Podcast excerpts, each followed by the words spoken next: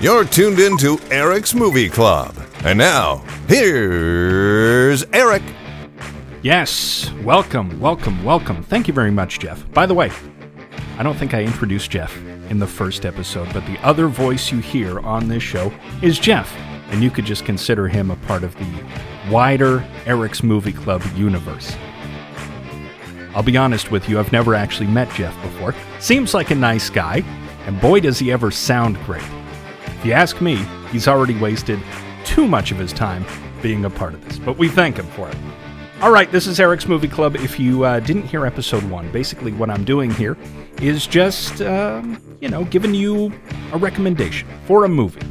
We all have streaming services that we use on a regular basis, and sometimes it takes a while to make a decision. You open up Netflix and you spend 20 minutes trying to pick a movie. So, all I'm doing here is just helping you make a choice, recommending a fantastic movie for you to check out. Now, baseball is back, and I'm a huge, huge sports fan, huge baseball fan. And so, I thought to celebrate the return of baseball, I would pick a baseball movie for my recommendation this week. So, where does today's baseball movie rank among the greatest baseball movies of all time?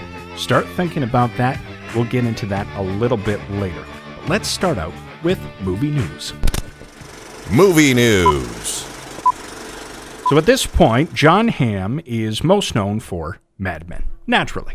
I mean, what an iconic show, what an iconic character, Don Draper, that he played in Mad Men. But now it looks like he's kind of getting back into the comedy world here, and he is going to be starring in the Fletch reboot. Now, for me personally, Fletch is one of the funniest comedies of all time, one of the funniest comedies of the 80s. Originally starred Chevy Chase.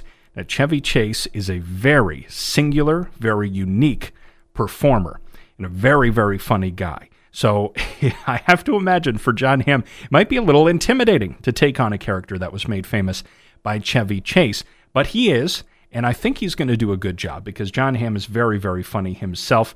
Um, he certainly got a better personality than Chevy Chase, so that's good. But uh, whether or not he could pull off this character, I guess we'll have to see. There has been a Fletch sequel in the past. Uh, the original movie, Fletch, came out in 1985. They did Fletch Lives in 1989. So this is kind of a reboot. You know, the movie was based on a book originally, so I guess they're going to use the source material to make this new reboot. And I'm looking forward to it because I really love the original movie, Fletch. And how about this? What year is it? I know it's 2020. But the reason why I ask is because Julia Roberts and Denzel Washington are doing a movie together. So what year is it? Yeah, apparently it's 2020 and not 1993. What was the movie they did back in the day? Was that The Pelican Brief? I think that was the one, the John Grisham novel turned movie. And a good movie.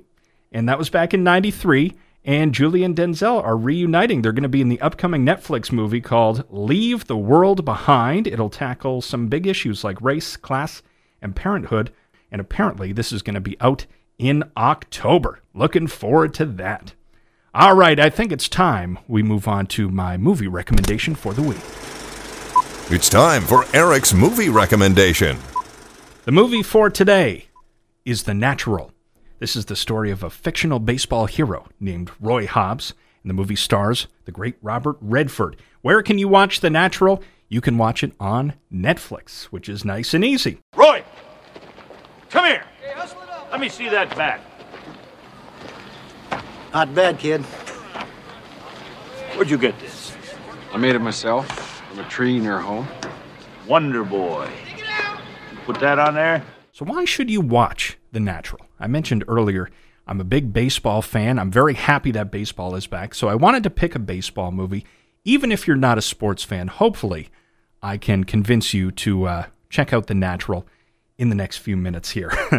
and uh, I think this is a great one to check out. I mean, more than any other sport, baseball legends are like mythical figures, right? You think about people like Babe Ruth. We all know he was just a man who happened to be good at a sport.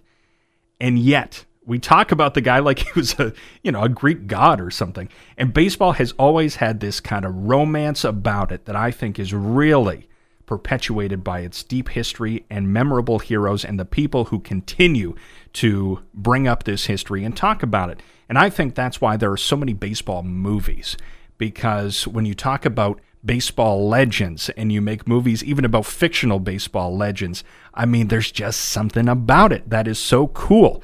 And the myth making ability of baseball is amazing. It really is amazing that these legends of the game are looked at the way they are. And so that is why there are so many baseball movies because, yeah, it's just a great topic. It's just a great topic. Now, this movie, maybe more than any other movie, kind of captures that baseball myth making. I mean, there might be one other baseball movie that does a better job, which I'll mention a little bit later on, but this movie really seems to tap into that baseball myth making and making a hero out of its fictional lead character. And it's one of the great uh, comeback stories in sports movie history, as far as I'm concerned. And as you can imagine, you know, comeback stories are kind of a big deal when it comes to sports movies. And this is certainly one of the great ones. Now, if you're thinking to yourself at this point, okay, you know what? I'm not a sports fan, I'm not a baseball fan. I think you'll still enjoy this movie. There is enough drama off the baseball field in this movie to make it intriguing. I think you will really be interested in the characters. There's some fantastic acting in this movie. And the baseball scenes, again, even if you really don't care about baseball, they're intriguing enough. They are uh, beautifully shot and they're kind of spectacular enough that even if you don't care at all about baseball, I think you'll have fun watching the baseball moments in this movie. And I mean, there's some there's some scenes that will give you chills. I'm telling you right now. Even if you don't care at all about baseball, there are scenes in this movie that will give you chills on the baseball field, and so I think you should check it out. And I mentioned that the acting is some of the the real high points of this movie is is in the acting, and I just want to start by saying if I had one nitpick, it would be that Robert Redford, the star of the movie, is a bit too old to be playing the character of Roy Hobbs. Get ready, it's Complaint Corner. I hope that doesn't come across as ageist. Because I love Robert Redford. He's a great actor, one of my favorites. However, he is playing this character from teenage up through not quite middle age, maybe like early 40s. He's playing this character for a good chunk of this character's life. I think Robert Redford at the time was near 50. And he's playing a teenager at the beginning of the movie. It's a strange choice. They could have just hired a teenaged actor to play the teen parts, but they didn't. They got they tried to age back Robert Redford and make him look like a teenager, which they were not successful in doing. Having said that, he's a great actor. I really like his performance in this movie. And when he does eventually become the adult version of Roy Hobbs, closer to his own age in real life, he's fantastic. But if I had one nitpick, why couldn't they just get a young guy to play the teenage version of Roy Hobbs? Why did they have to try to age down a nearly 50 year old man? I will never know. Finally, Complaint Corner is over. Some great performances in this movie by Glenn Close, by Wilford Brimley. I mean, this cast is very, very good, and the performances really stand out. In addition to just having some chilling, uh, inspiring baseball moments and some, you know, very good off the field drama, I think uh, the acting certainly stands out. And I think you should uh, really check it out. Talking about movies with Eryk. So, where does The Natural rank among the greatest baseball movies of all time? as I mentioned earlier, there are a lot of baseball movies. This is a, this is a sport that shows up on the silver screen quite often for good reason. And I think this is one of the greatest of all time. The first two movies that came to my mind, if I'm honest, when asked what is the greatest baseball movie ever, the two movies that came to mind are Field of Dreams and Bull Durham. Now, you might be wondering if those are the two movies that came to mind, why am I recommending you watch The Natural? Well, pretty simple. As far as I know, those aren't available on any of the major streaming services. Now, if you do find them on Netflix, Amazon, Crave TV, one of those, I mean, I, have taken a look, but if you do find them somewhere, let me know. I'd love to know, and I'd love to be able to recommend them to people. But that's that's really the reason why I'm choosing The Natural over those other two movies. Also, I feel like The Natural is probably closer to a pure baseball movie than those other two. You could argue that Field of Dreams is a baseball slash fantasy movie. And you could argue that Bull Durham is a baseball slash romantic comedy.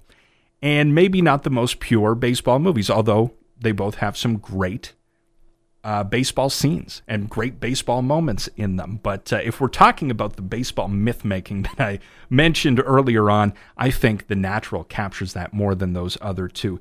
There are plenty of great ones that I didn't just mention. If you're looking for a very funny baseball movie, Major League is great. A League of Their Own is a fantastic movie. If you're a baseball nerd like me and you haven't seen the movie Moneyball, it is really, really worth checking out. I absolutely love that movie. Absolutely love the book Moneyball by Michael Lewis. Again, you have to kind of be a nerd to be in on that one, but I actually think Moneyball is one of the best movies of the past decade. And you could put that in writing. I really do think it is one of the best. Very, very good one. So, what is your favorite? I'd love to hear from you. What do you think is the greatest baseball movie of all time? Please join in over at Eryk's Movie Club's Facebook page.